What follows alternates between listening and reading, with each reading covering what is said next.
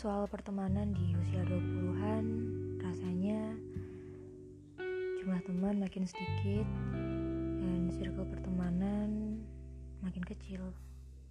And yeah, it's true.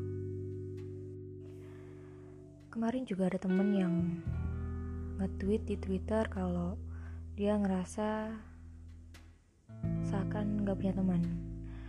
Karena ya mungkin teman-temannya sudah pada punya kesibukan masing-masing.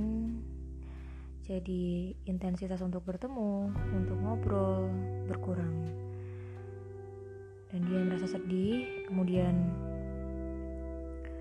katanya sih seakan gak punya temen tuh kayak gak punya pacar.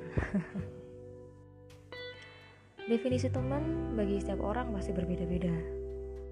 Ada yang mengatakan kalau Seseorang bisa disebut teman ketika dia bisa membawa dampak yang positif di kehidupan kita, bisa membuat kita semakin berkembang, dan juga satu frekuensi. Kalau definisi teman sendiri untuk aku adalah dia yang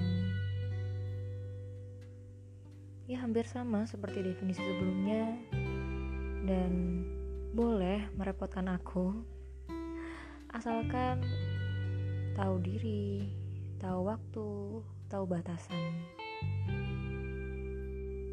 Kenapa aku sampai bisa ngomong kalau definisi teman buat aku boleh merepotkan asal tahu diri, tahu waktu dan tahu batasan. Karena aku punya beberapa pengalaman yang kurang enak soal pertemanan. tapi um, ya sekarang aku sudah memaafkan segala kejadian. Segala hal-hal yang tidak mengenakan di hati gitu kan. Dan ya sudah ambil pelajarannya dan oke okay, jalani apa yang ada sekarang. Lalu apakah ketika teman kita semakin sedikit itu menjadi masalah Jawabannya tentu tergantung dari pribadi masing-masing. Kalau menurut aku itu bukan masalah karena di usia 20-an ini tanggung jawab setiap orang semakin berat ya untuk diri mereka sendiri, untuk keluarga mereka, orang tua mereka dan masa depan mereka gitu.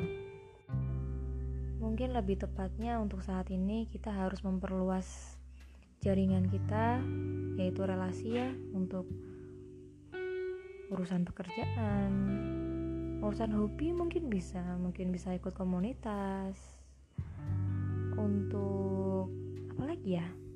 Ya untuk hal yang positif lah.